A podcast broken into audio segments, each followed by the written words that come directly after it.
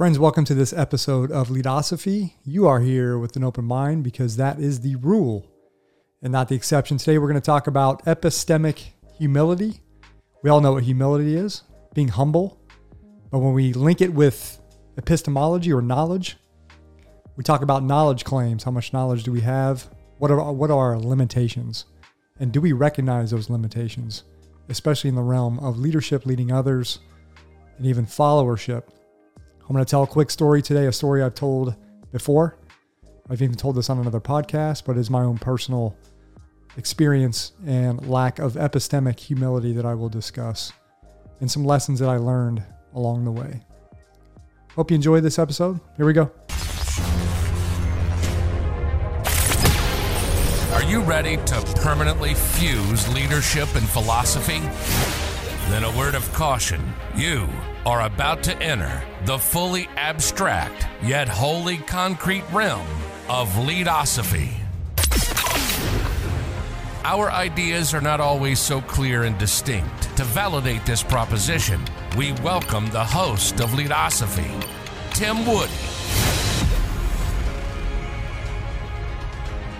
Friends, welcome back. What is epistemic humility?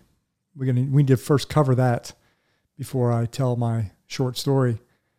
Epistemic humility, I, I believe there's a lot of ideas out there about epistemic humility, but essentially realizing that our knowledge is limited in scope and depth. And it's probably far more limited than we realize. We got to know when we're getting in over our heads, when we stray beyond the bounds of our circle of competence. When do I ask for help? When do I realize that I need help? And as far as asking for help, asking people with more knowledge, reaching out to people with more knowledge, when do I do that even though I know it's going to make me feel vulnerable? I'm going to experience vulnerability.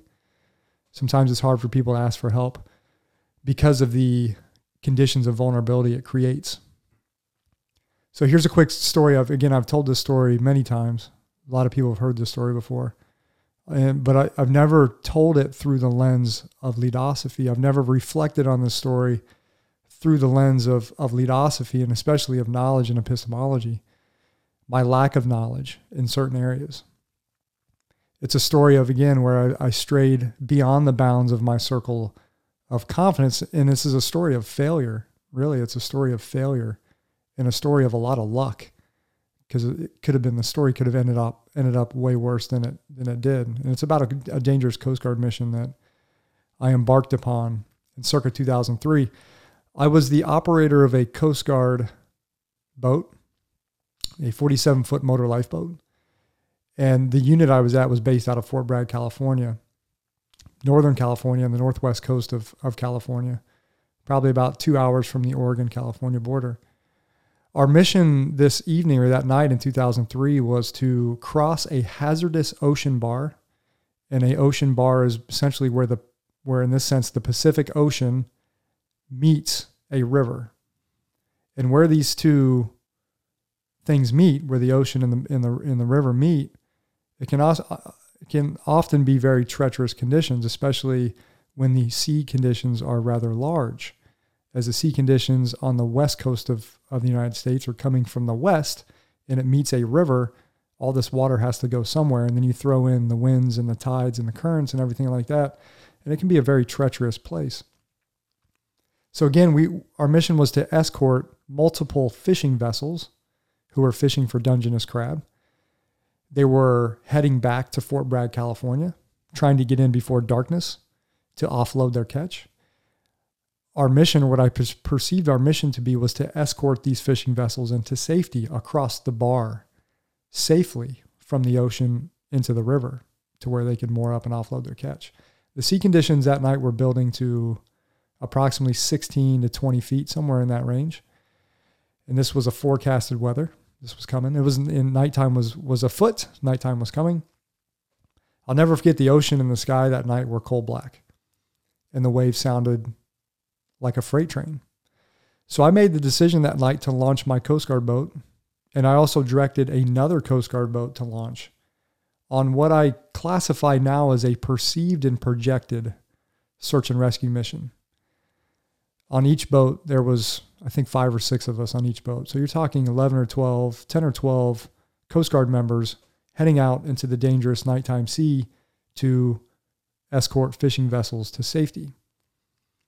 In hindsight and reflection, there was no need to accept this mission as I perceived it based upon the sea, t- sea conditions and the, and the conditions of being at nighttime. No one was in distress. And by distress, no one was their lives in immediate danger, as if like they fell into the ocean or they fell overboard, fell off their boat.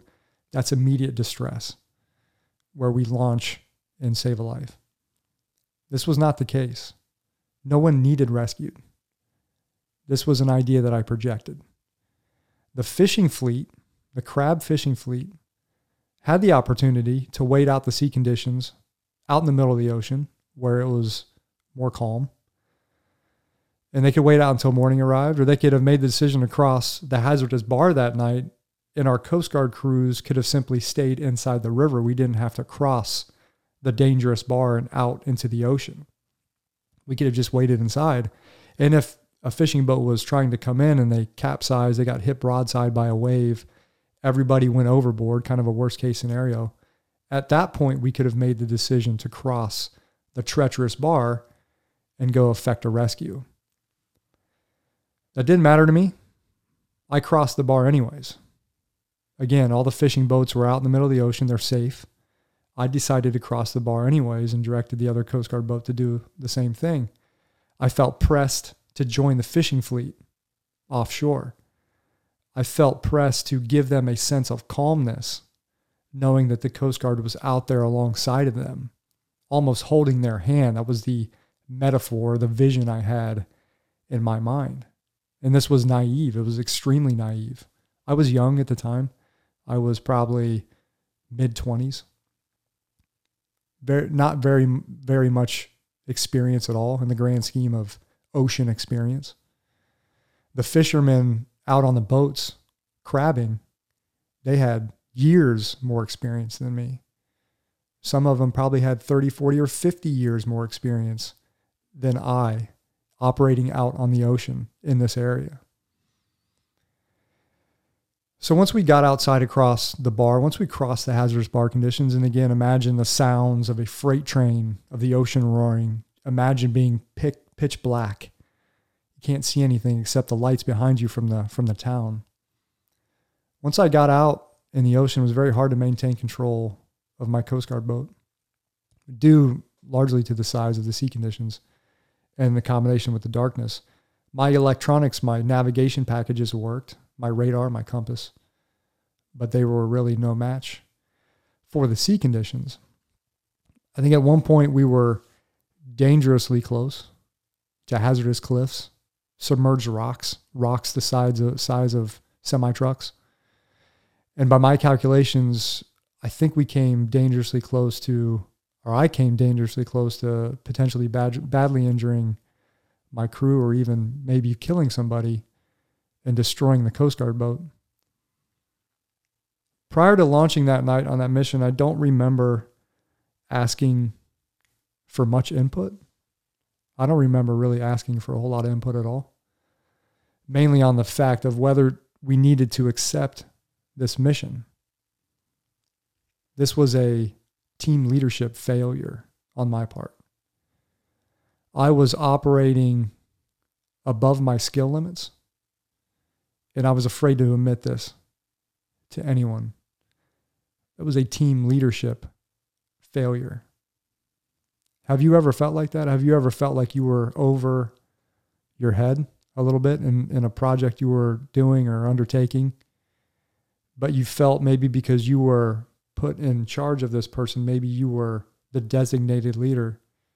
You had to show the direction, you had to have the ideas of how to tackle this task. Back to this mission that night, I assumed this mission or objective was necessary. It was not. That was a failed assumption on my part. Have you ever had a mission or objective that you were tunnel visioned into the idea that you had to do it. That's a leadership pitfall, I believe. I assumed that people needed the Coast Guard's help that night. They did not. Another failed assumption by me. I felt like we were pressed for time prior to launching. As nightfall was approaching, there was no need to press in this situation. That was again another failed assumption on my part. I thought time was compressing more than it actually was. We had plenty of time. But the urgency, the perceived urgency that I had as a leader caused me to probably act more erratically than I should have. I never entertained the idea of not crossing the bar, of just staying inside the river and waiting for the fishing boats to come in. I never I never entertained that idea, not that I can remember. I had never experienced a mission like this. There were more seasoned Coast Guard boat drivers on my teams, and I never even asked them if they had similar experiences. I failed to draw out their experiences. I tried to appear stoic, although I was slightly to moderately panicking inside. I didn't want this mission to go badly, and I knew it could.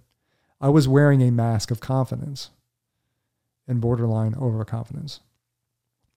That's my story on epistemic humility, or more importantly, my lack of epistemic humility and how it can get you in trouble as a leader. It can cause you to do things, it can cause you to stray outside your circle of competence, it can cause you to make poor decisions. It could cause you to make poor decisions on the behalf of others that can hurt them, whether it's physically or emotionally. A raging sea is the destroyer of egos. She exposes your flaws and limitations, and she does not discriminate. Despite her beauty, she destroys life and property equally. That's my story on leadosophy today. Remember, leadosophy is about using the tools of philosophical thought to deepen our understanding of leadership and of life. Thanks for listening to me go on with this story wherever you are, if you're listening or watching, I'm grateful. We'll catch you next time. Thanks for watching and listening to another episode of Leadosophy. If you liked what you heard today, hit that subscribe button and check out leadosophy.com and learn more about Tim's ideas on philosophy and leadership. We'll see you next time.